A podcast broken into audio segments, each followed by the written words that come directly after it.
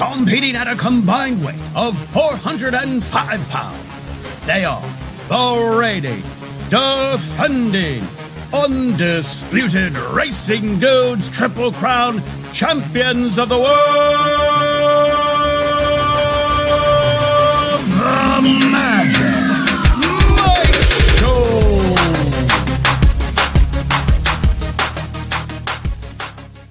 What's up, everybody? I'm Magic. And I'm Mike. And this is the Magic Mike Show, episode 457, Mr. Samich. Derby set. Huzzah! Oh my gosh, I am so excited. I was telling you off air before we started.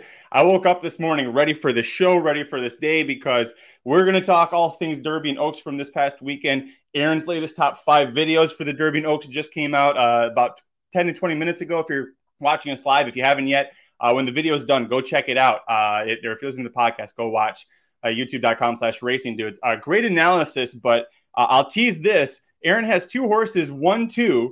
They were not even in his top five last week. And that's, I'm not saying that's a bad thing. That's how much things change. That's how the picture changed. And as he says, this, the Kentucky Derby picture, clear as mud right now, Mike. Yeah. I mean, it's interesting. We were off air right before the show. I said something that I kind of stand by here. This is one of the toughest years, like the last 10 years, to actually pick a Kentucky Derby winner and be like super confident in it. You have Forte. Obviously, no one's surprised if Forte wins. I don't think there's very many people that I know that are really excited to line up and like cut people off at to get to the window to bet Forte at 2-1 or 5-2, things like that, against the way this field is shaping up.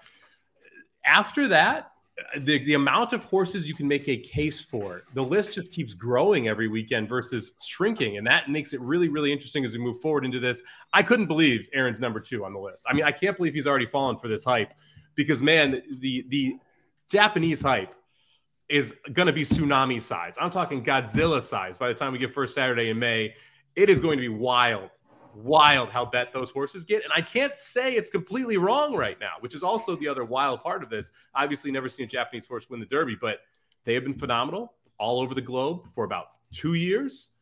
We just saw Practical Move, who a lot of people think is a legit Derby horse. We'll get into that shortly.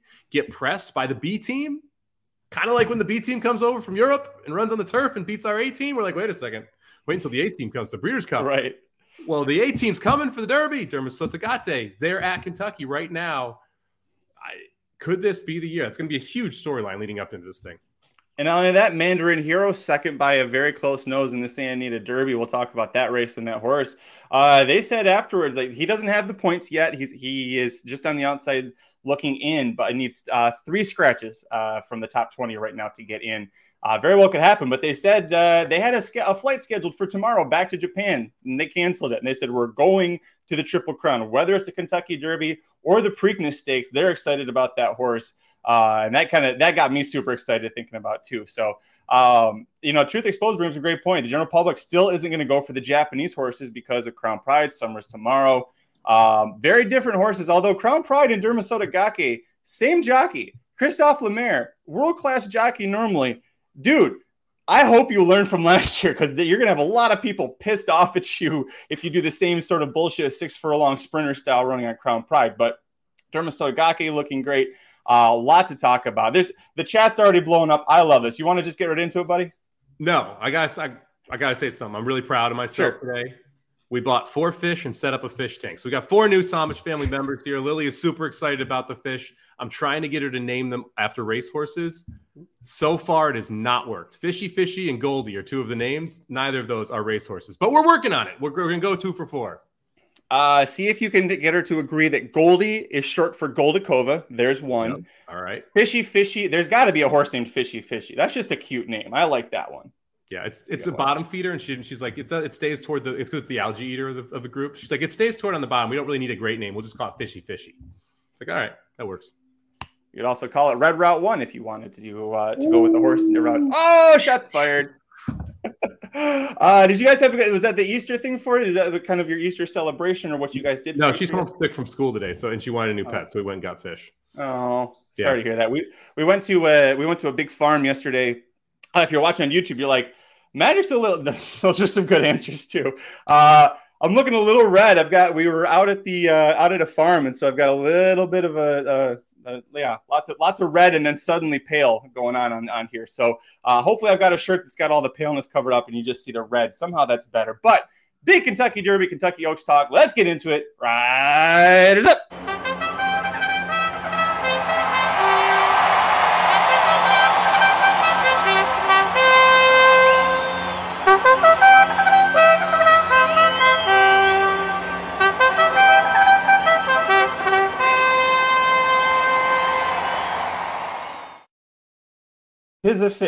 Tis a fish. That's a pretty good that's one. A good one. I got to say, there's some strong fish names in the chat right now. All right, Mike, let's take a look at the first of three Kentucky Derby races that we saw on Saturday, April 8th. Not only was this, I thought, the best one performance-wise, also was the first one of the three in the order. So we'll go ahead and play the replay for the Bluegrass Stakes right now on screen. If you're paying attention to horse racing, you know that Tapit Trice got the win. A very impressive effort. I tweeted this earlier today, Mike. This race and the break and how Luis Saez wrote Tapit Trice here convinced me this is the best jockey in North America. All due respect to Irad Ortiz Jr., to Flavian Pratt, Nolan Rosario. This is the best jockey. I absolutely love the way he rode him. And if you like Tapit Trice, you have to love that Luis Saez will hopefully be riding this horse in the Derby. But what did you think about Tapit Trice overall? Yeah, Luis Saez earned his money here. Really had to work the horse in the white saddle cloth to be able to get him to make a middle move and then get him into that position around the first turn as well. It was interesting seeing him break from the rail and not break as crisply as you probably would have liked. Saez used him early in this race to try and make sure he saved that rail, went wide on the far turn. You can see him now moving up into that third position.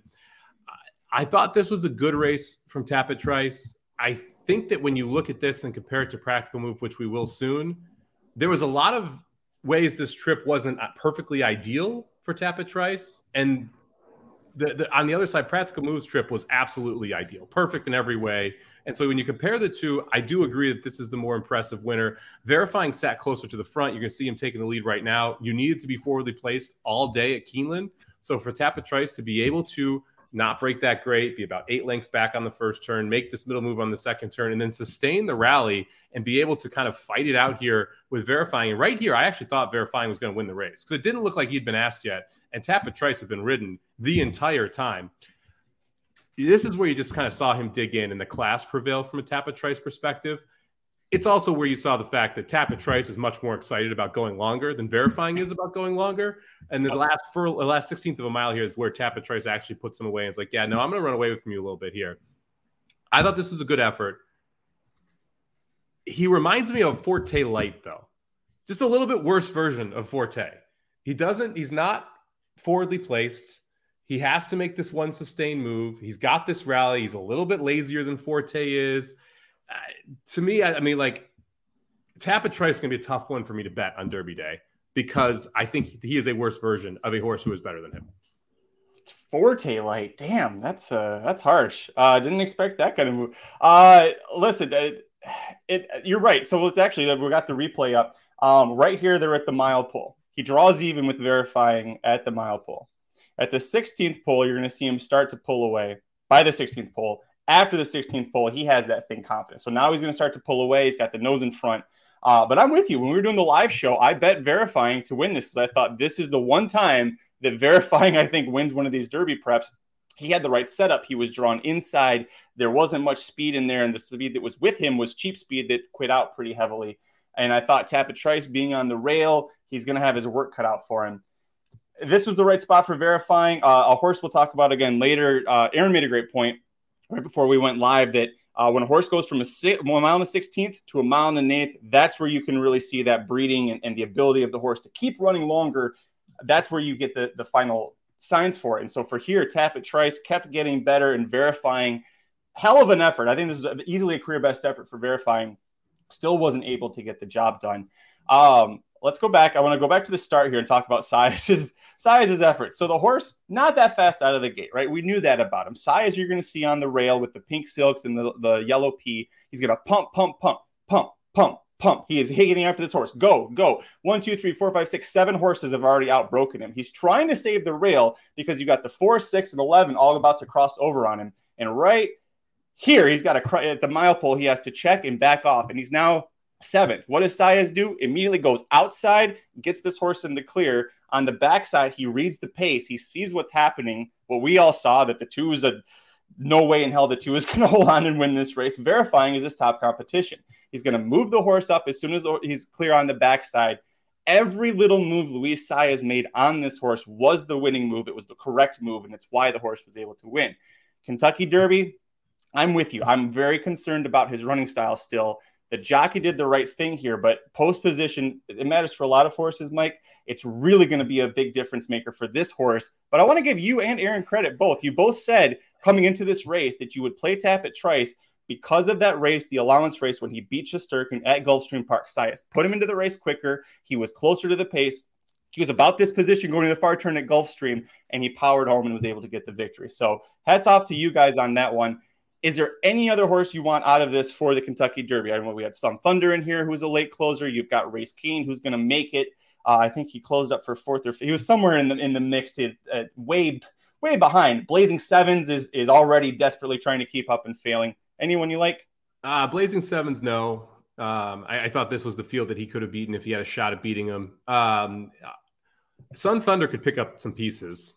I think that's really the only horse out of here I have any interest in. Raise Cane, I don't think is good enough when you get the full conglomerate of those 20 horses together to be able to hit the board. I think Sun Thunder may be able to get up and get a slice of it for like 4th or something like that. But for me, it's only Tapit Trice out of here, and it's not even all that interested in Tapit Trice, especially not in the top spot, but possibly in the underneath spots. It's funny, you watch Tapit Trice. If the Derby was run in November this year, this might be my Derby pick, because even down the lane you can see his head still sticking out. Yep. There's a ton of talent here. He doesn't break well. He's lazy the whole way around. You mentioned Saez pumped him into the turn. Saez had to pump him around the turn and on the backstretch too. Like he never. And someone said, well, he only got hit 3 times. Yeah, he's been giving effort for 1.8 miles to get this horse to be completely engaged the whole time. There's still some mental stuff going on here with Tapit Trice. He has more talent that he has not quite let out. You see the head on at some point here. He literally is staring at you when you're looking at, like, from the rail. His head's cocked over to the side, checking out everybody as he runs right by. So, there's a bunch of talent that we have not seen. We haven't scratched the complete surface here of Tapit Trice. The first Saturday in May is just a little bit too early for that for me, and especially at the price I think we're going to end up seeing with him. I expect him to be the second pick here. And that's going to be too short for me when I think there are too many holes. And the fact that the top pick, Forte, or the favorite Forte, to me is just a better version of him. Look at it. He's staring at you as you come down the lane here because his head's cocked that far over. He doesn't really want to switch leads. You had to ask him the whole way. There's too many question marks for me to get behind this horse at 5 or 6 to 1, which is what I expect him to break at.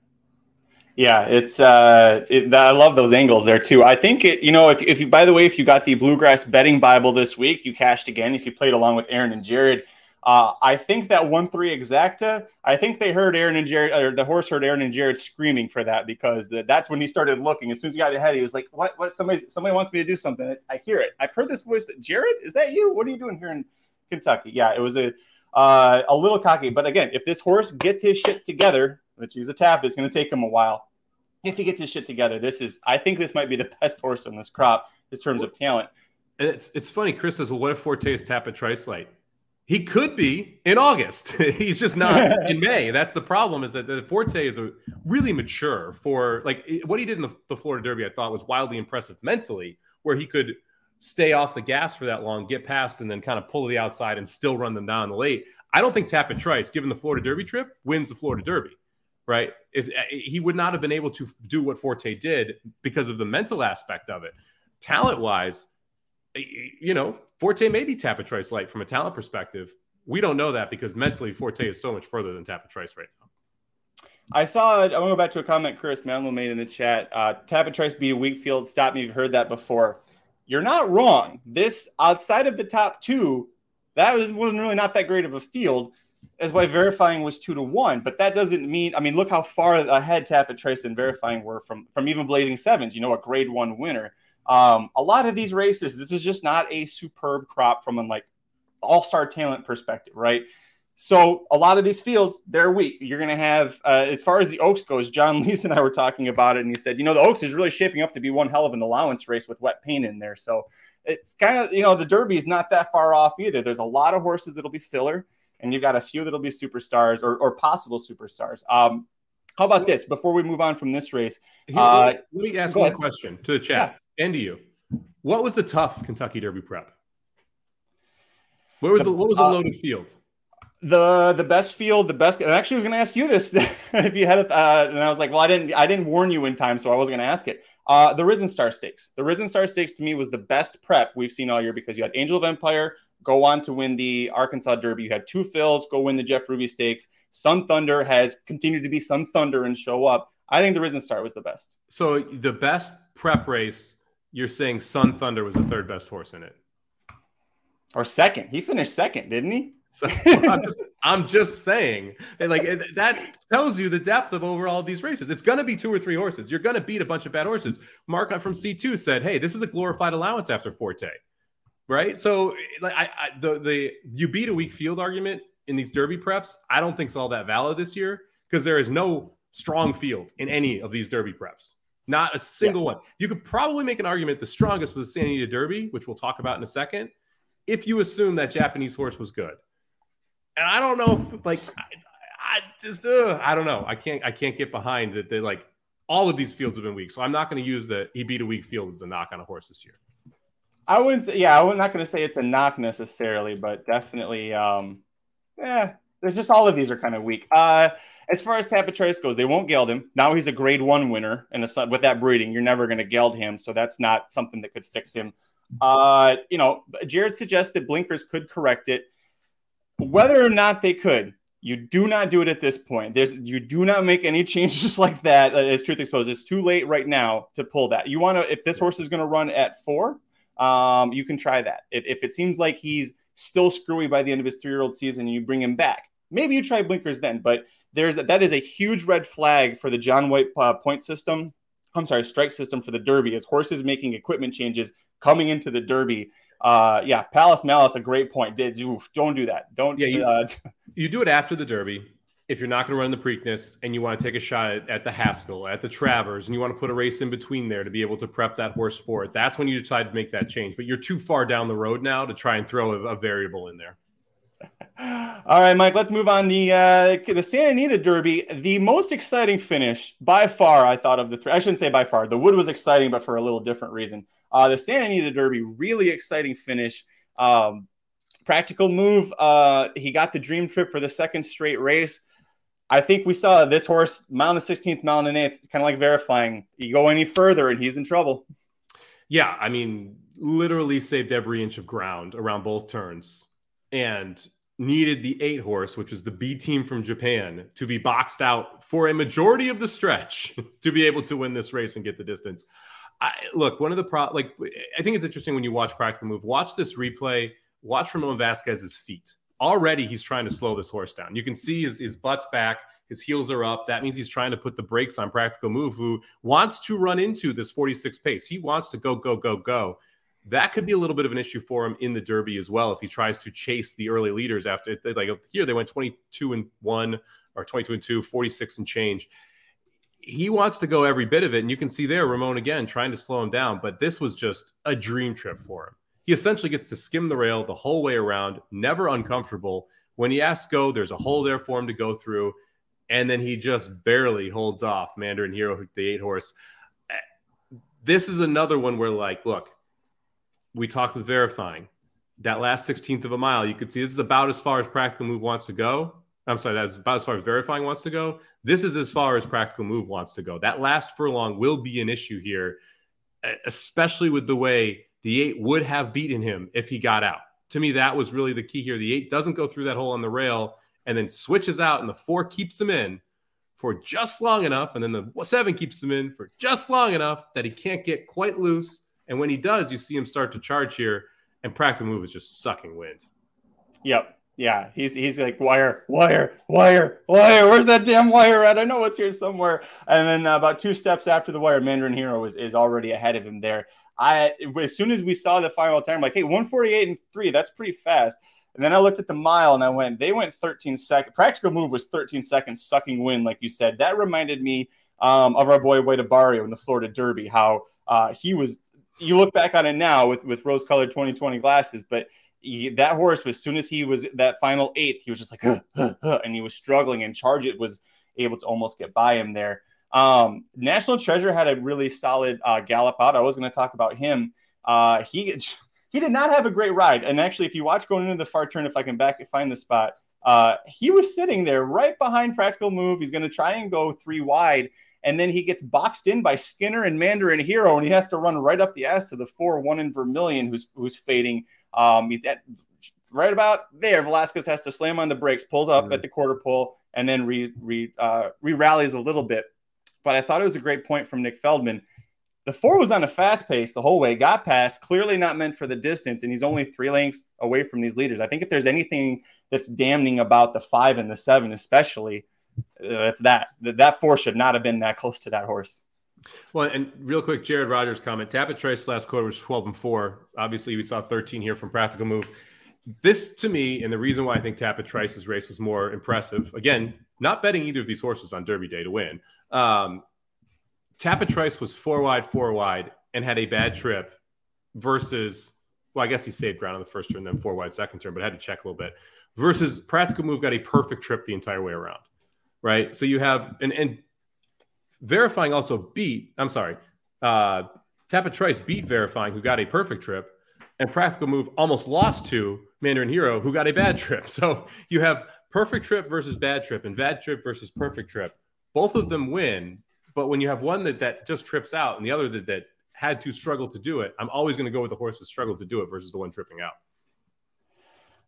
We've got the audio muted on the replay because otherwise this would just be an absolute mess. But Frank Miramati made a hell of a call too. When it got to about the 16th pole and it looked like Mandarin Hero was coming and could win that, Frank Miramati can call a big race as well as anybody. So it sounded like a Breeders' Cup race for sure. And last point on this one, we all feel this way, Kevin. I wish Go Rocket Ride would have run. If he runs, does he win by 3 lengths, 4 lengths? I mean, that horse, off of what we saw from the San Felipe and expecting improvement, you would have think that horse would have been long gone. I would have had a large win wager, and I think I would have cashed it. We'll just put it that way. That was my plan, was to go all in the Santa Anita tournament on Go Rocket Ride. And I have a feeling I would have cashed that all in bet. Jared, it was Jared's best, or I should say heaviest bet for the betting Bible. It was his strongest opinion. Aaron is nodding his head. He had a very strong opinion on the horse. We thought that it was easy Go Rocket Ride. It would have been a 3-5 exacta, right? The Go Rocket Ride over Practical Move. All right. Mandarin Hero, moving forward. What do you think about this horse? This was only his second start as a 3-year-old. It was his first time in North America. He had to ship and come over here and deal with this. He's going to be staying in America, and if he gets into the Derby or not, and then the Preakness is his other option. Do you like Mandarin Hero out of this race? I don't know yet. This is one of those that I'm gonna have to figure out what I'm gonna do with, and this to me makes Derma Sotogake more interesting because this was the B team and the A team. You get a little more concerned about if this is how well the B team runs. However, I said I'm not using Practical Move in the Derby. I wouldn't be using Skinner or National Treasure either until you have him sitting there in the second spot, and you kind of wonder, okay. But now my argument for that is I think I know what Skinner and National Treasure are. Mandarin Hero has the chance to improve out of this race. He's the one horse out of this race where you're like, he could get better in the Derby. He could get better in the Preakness.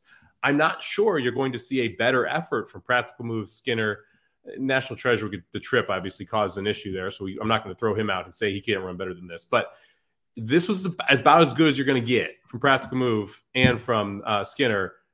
Yep. Mandarin Hero could improve and didn't have the best trip here. I'm going to have to watch this. I'm going to go back and now watch his races in Japan. He's got the closing style. He doesn't want to be on the lead, so he's going to kind of fall into that Forte, Tapit Trice type group. We'll see how he takes the track. I mean, I'm sure he's going to work the best he's ever worked in the upcoming weeks. But I'm not ready to throw him out, but I'm not ready to get excited about him either.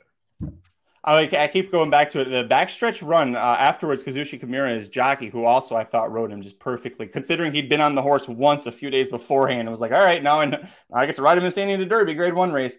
The horse, he said, loved being between horses, and he loved the competition. And when I hear that from a horse that's riding in America for the first time, where it's very different from a pace perspective and how things play out, he said the horse loved the competition. I love that he dove from middle of horses to inside on the rail. And then when things got screwy, it looked like he needed to get by Practical Move, but there wasn't room on the inside, and the four was kind of blocking him. I mean, you talked about it initially with your reaction to this.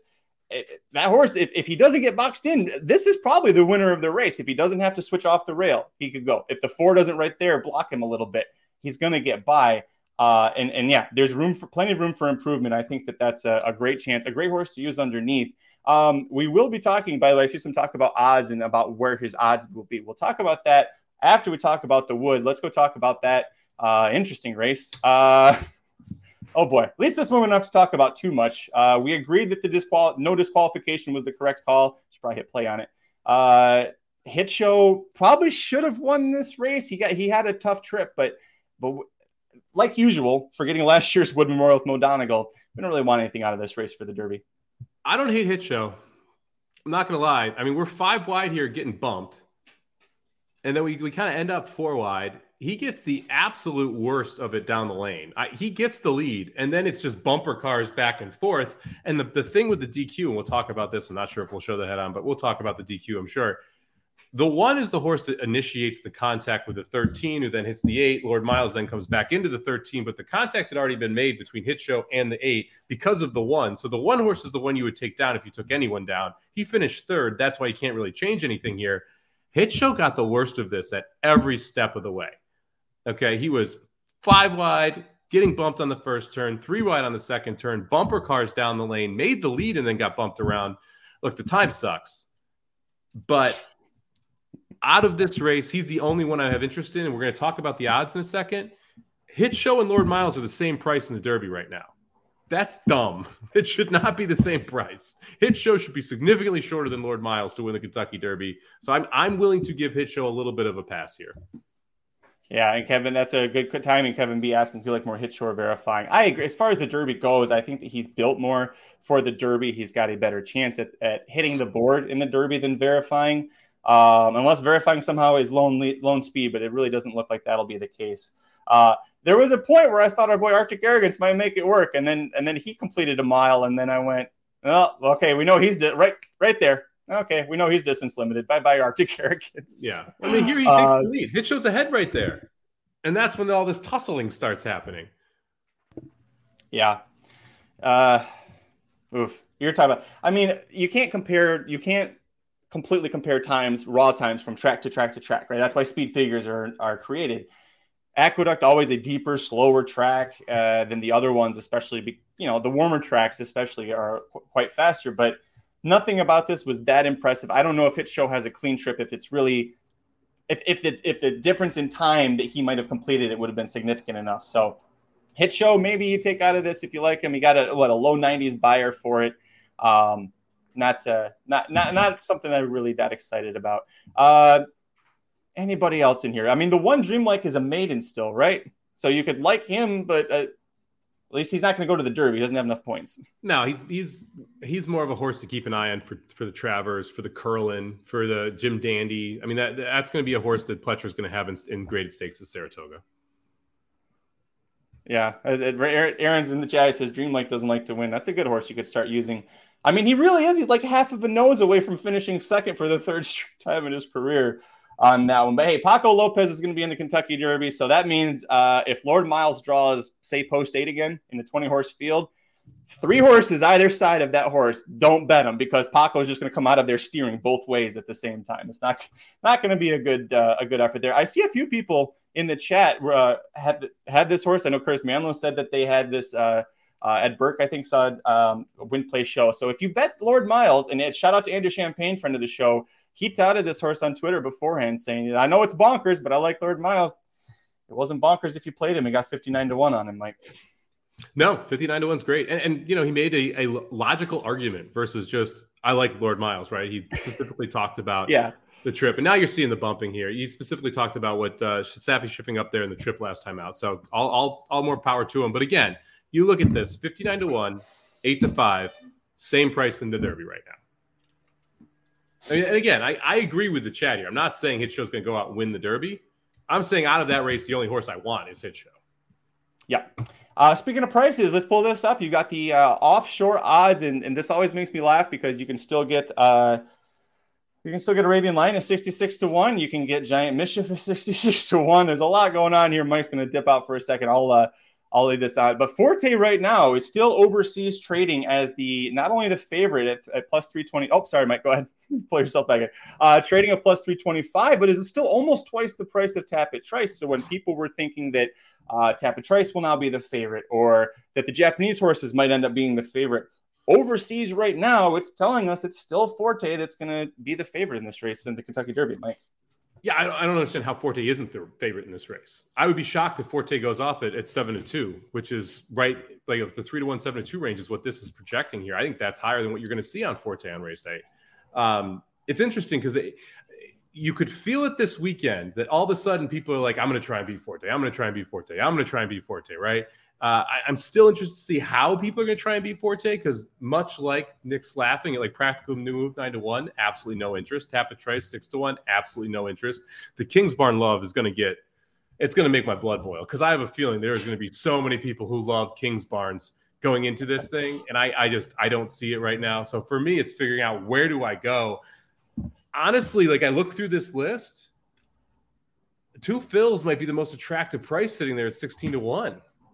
I mean, it's as wild as that sounds. If Forte goes off at 7-2, that's actually the best bet. I mean, that's the best value of everything because he should be in that 5-2, 2-1 range, which I expect him to end up going off that. But I kind of interested a little bit in Mage at 20-1, kind of interested a little Two Fills at 16-1. Angel of Empire, I think, looked really good last time, 12-1, probably a little bit shorter than I want, but right around the same range. It's going to be hard to find the horse that you pick to beat Forte here, though. But there's some horses who don't have a shot who are going to be sub 20-1 in that race. Yeah, like Practical Move. Aaron told me he said if Practical Move wins, I lose. I'm going to take that same stance. I just nothing exciting about that at all. I like Angel of Empire at 12-1. You've got a horse that's won two straight preps, and I said that I thought the Risen Star was the best of the preps that we've seen so far this year. Two Fills, I think, still holds the highest buyer figure for all of the 3-year-old Derby preps. So that's a big one. Confidence Game is 30-1 right now. We'll see him in the Lexington, although hearing from Vinny Blonde of Real Dynasty Picks, who has him in the Fantasy League, apparently that horse is having trouble keeping weight on, and that's why they skipped the Bluegrass for the Lexington. He also has enough points to get in, so he didn't need the Bluegrass necessarily. Lexington should be much easier, and we'll see him this Saturday in that race. Yeah, looking at, I mean, Mage at 20-1, I think is overblown. I understand a lot of people think he can continue improving, but I think we saw his best effort in the Florida Derby, that's the best that we'll get out of him. So still plenty of options here for getting the odds. Who is your top Derby pick right now? I mean, if I picked one horse to win right now and everyone was 10-1, it'd be Forte. And he's the best horse right now in the class. When you bring odds into it, that's where this kind of gets a little bit funky because I wouldn't bet Forte at 2-1. We'll be live on this channel during the Derby this year with all four of us dudes and special guests for that day. So you can find out exactly who we will be picking at what odds because we'll know come Derby time what odds everyone's going to be. But if these were the actual odds and they broke from the gate, I would probably bet Forte at plus 325. I mean, that's not a bad price on this horse. I don't think we'll get it on Derby Day. We didn't get it in the last future pool. I'd be shocked if we get it coming out of the gate. Yeah, I mean, if you get it, you're right. And you've been very adamant about that for a while, that he'll be sub 5-2. I saw Dennis earlier, Dennis Trusty, saying he's got Forte right around 8-5. I think that maybe that goes, I think we're closer to even money than 8-5 after just some of the efforts we saw this week. But you also have have to remember that we've got these Japanese horses. There'll be three of them counting Continuar as well as second UAE Derby. Those horses, they have that Japanese interest and a lot of international betting interest. That's not going to affect the North American pool. So, you know, you might be seeing shorter prices on Derma Sotogake, say 10-1 overseas. Maybe he's a little higher here. The old boys Kentucky club is still not going to respect Japan when it comes to Kentucky Derby until they come in and win. And even then they might not. So, you got the UAE Derby trend that they have to try and beat as well. So we also have the largest, massive price Derby winner last year, which is going to stay in people's heads. I doubt anyone goes off at 80-1 in the Derby this year. There's going to be money for every single horse because of how big that win mutual was last year. You're going to see a ton of exactas. with the favorite back wheels. I mean, I wouldn't do it this year just because it's going to get crushed. I mean, it's going to be so many all Fortes that it's going to be ridiculous. To me, this is one of those years where I usually feel pretty confident in being able to set what the actual lines are going to be once we get into it the week of the Derby and what like courses are going to go off at.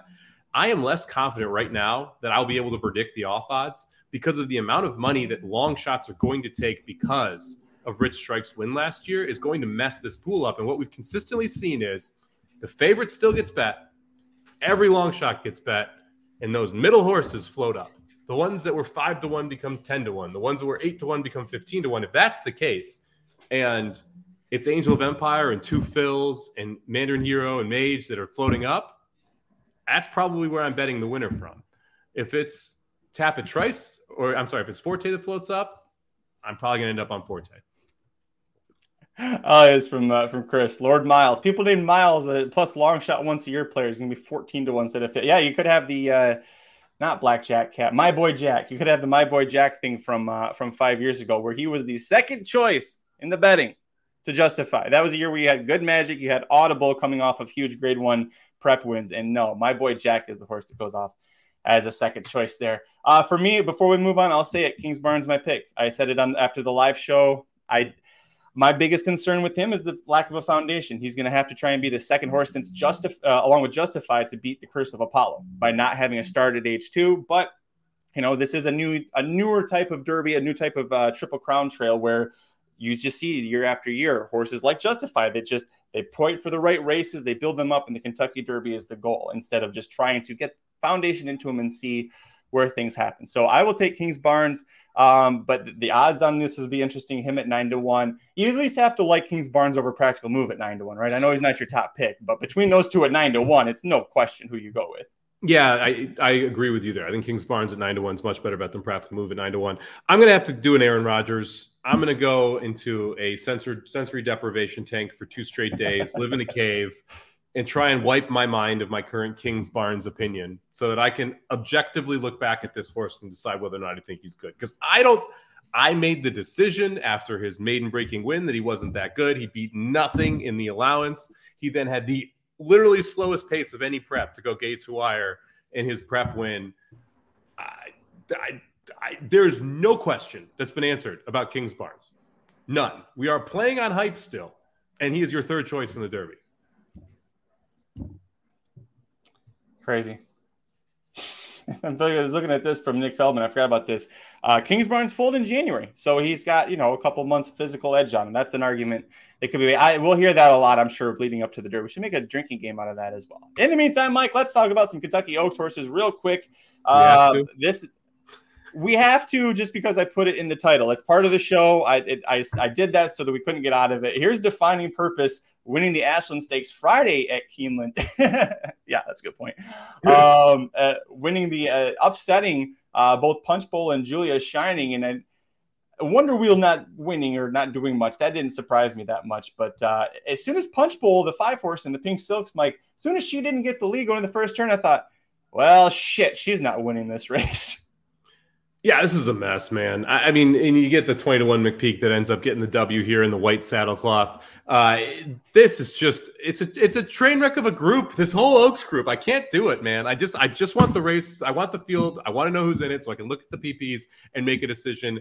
I want to stop talking about these Kentucky Oaks horses because they. I mean, I could make a bunch of jokes that are not appropriate, but they just let you down every single time. It's unbelievable. This group of fillies just letting me down. Ed Burke says Magic ruined my price. The horse Defining Purpose loaded at 37, hit the wire at 20-1.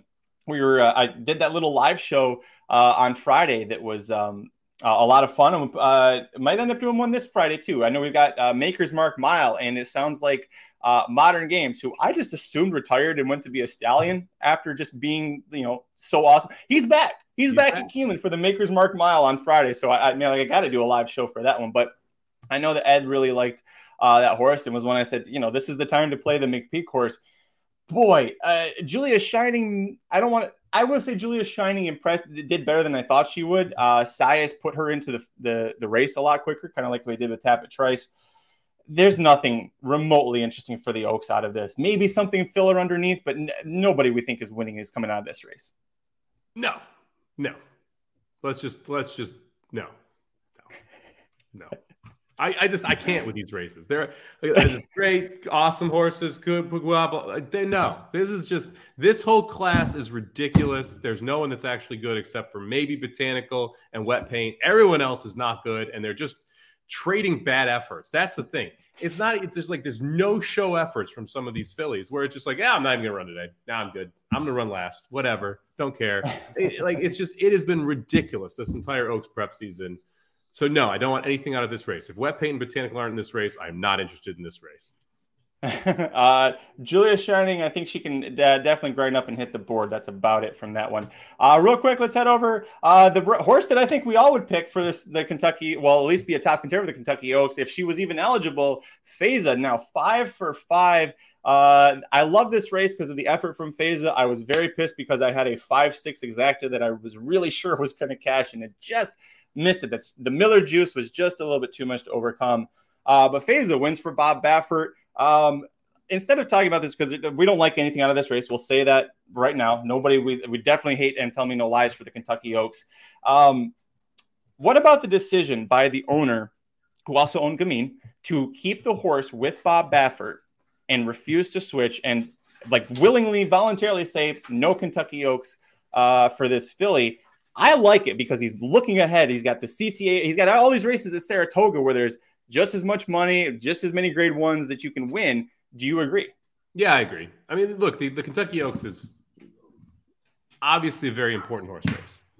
It doesn't hold a candle to the Kentucky Derby from just an overall perspective of if you are a owner of a horse and you want to win a race, the Kentucky Oaks for a filly, you mentioned the CCA Oaks. I would say the Breeders' Cup Distaff is has more prowess there. There are more races for the fillies that mean more. There is no Kentucky Derby.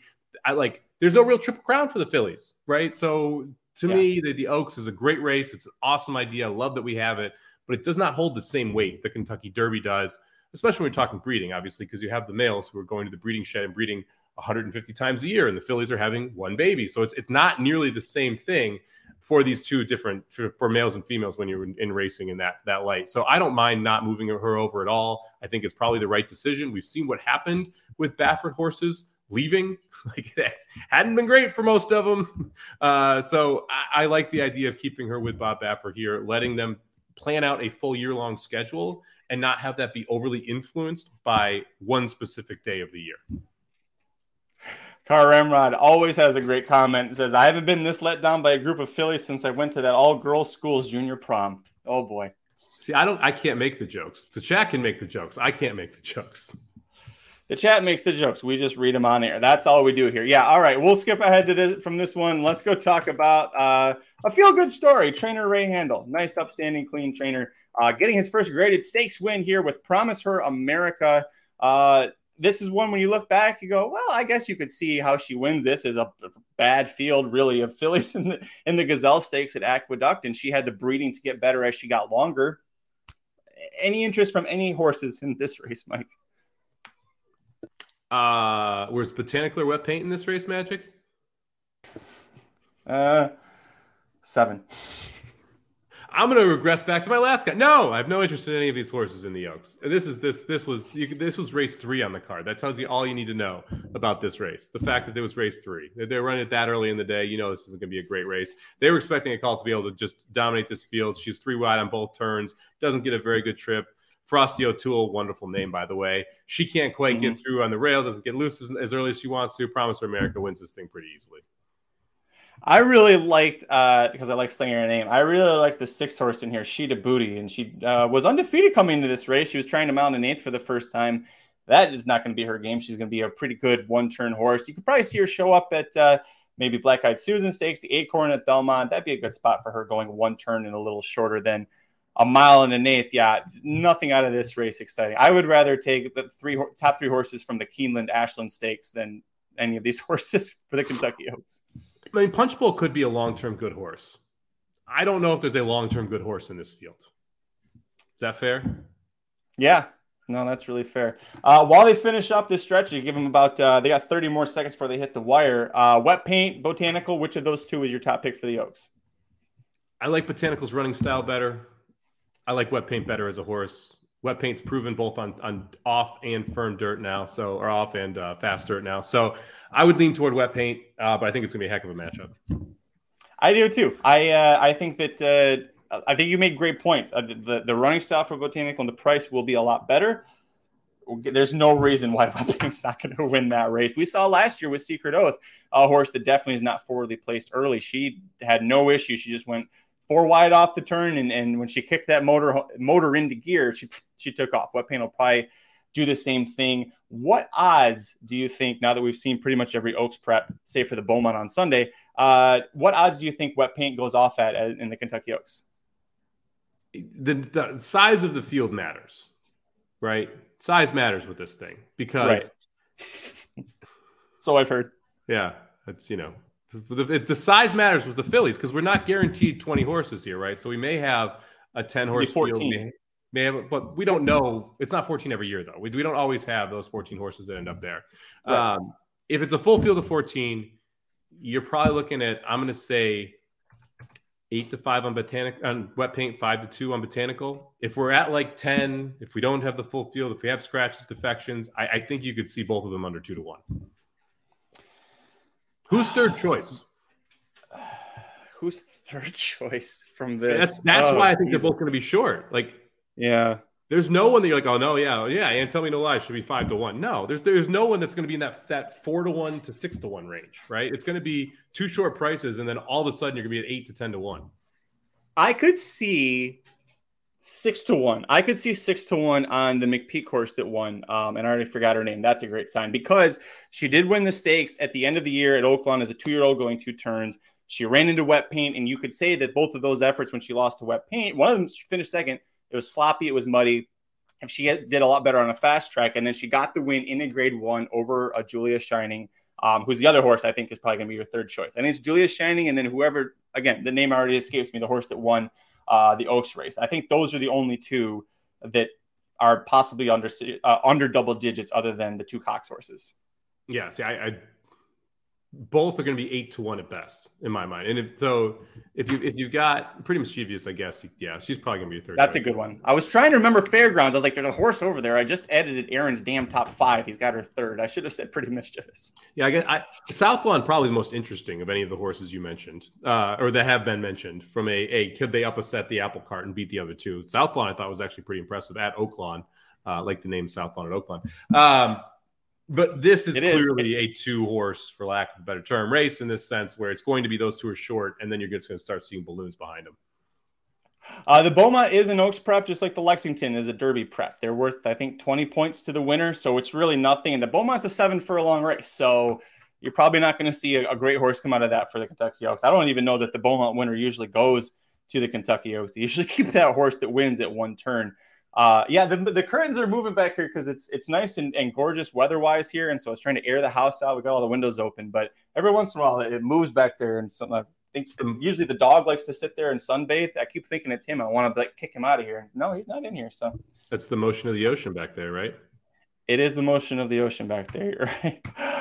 Thanks, everybody, for joining us. This has been a great show covering Kentucky Derby, Kentucky Oaks news. We're less than 4 weeks away, so you know at racenews.com we are going to be coming at you with all sorts of great content. Let me pull up the site here real quick. The updated Derby rankings, new Oaks top 5. Those are both live right now. They went live right before the show did, so go check those out at racingdudes.com. Check out the replays for all of the Derby and Oaks preps. We have every single one there, as well as youtube.com/racingdudes. Hell of a weekend, a lot of fun. I know that the Betting Bible absolutely crushed once again. That's 2 straight, Florida Derby and then Bluegrass Stakes Day. So congrats to Aaron and Jared on those. If you guys aren't aware, that we revamped the wagering guide. It's a lot more streamlined. There's not nearly as much filler and really focuses in on what Aaron and Jared's prime opinions are. So if they really like to bet a race, great. If they say they don't have an opinion, or in Goodnight Olive's case in the Madison, they just said there's absolutely no value to play her in this spot, which was true. 1-5 she won, but wasn't a great looking 1-5. That's what they give you there, and they'll tell you where to press your opinions, and that's really how you make money on these big days. Also, shout out to Alex, Alex H. I forget her last name, but Alex has been a longtime supporter and watcher. She hit the pick five at Keeneland, Frankensteining our two tickets together. You and I were kind of, we had a couple of things covered and a couple of things not. You gave out Hear My Song, which was the big way to kick things off in the Commonwealth there. Nakatomi, you let me down. That's okay. It's my fault for singling that horse. I know. But congrats to you. Mike and I will be back on Thursday. We'll have another live show covering Keeneland pick five sequence there. The Lexington Stakes is going on. There's a turf race. The Jenny Wiley Stakes grade one race. That'll be going on. Hopefully that's part of the pick five sequence. So we'll have all of that covered. Anything else you want to talk about before we get out of here? No, I mean, this is a kind of a fun time here. We get a little bit of calm before the storm now, and then it just kind of ramps back up heading into the Derby. Make sure you subscribe to the channel. Make sure that you are hitting the like button when you're watching these. We've got a ton more live shows coming up leading into the Kentucky Derby. We'll be live on Kentucky Derby Day, going through all the stakes races with you right here. So make sure you're checking that out as well. Also, Dudes Who Bet Daily every Wednesday through Sunday, 9 a.m. noon Eastern. Profitable for the year, baby. Been just creeping it up on that show. The best bets around the sports and horse racing world.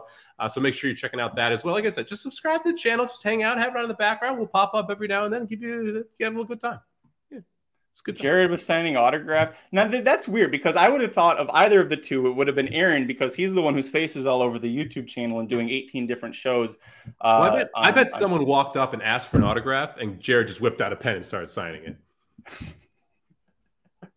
He's got hand. I can confirm this. He's got handwriting like a doctor. It's yeah. You have no idea who signed that afterwards. Thank you, Noble Boses. Great job, guys. Keeneland's not open and paying out huge. Yeah, it's great. Hopefully, we'll keep going. Wait a second. If he did sign one for Dennis, can you send it into PSA to authenticate the autograph and see what they say when you send it into authenticated Jared Welch autograph? That's incredible. I love that. Oh yeah, real quick too. I meant to touch on this top of the show, but we have a lot of viewers and friends in Kentucky and in Louisville. Hopefully everybody's okay. Really scary shit going on out there, but I hope everybody, all of our listeners and their families and friends are doing all right. All right. Thank you everybody for joining us. We'll be back, like I said, on Thursday. And like Mike said, catch us every Wednesday through Sunday at 9 a.m. Pacific, 12 noon Eastern for Dudes Who Bet Daily. I was very happy that my Hideki Matsuyama top 20 in the Masters ended up cashing. He was like 15th, 16th the entire weekend. Every time I check, he's like, nope, he's still right there. That's all he bet him to show. That's all you got to do to make some right money. Right there, buddy.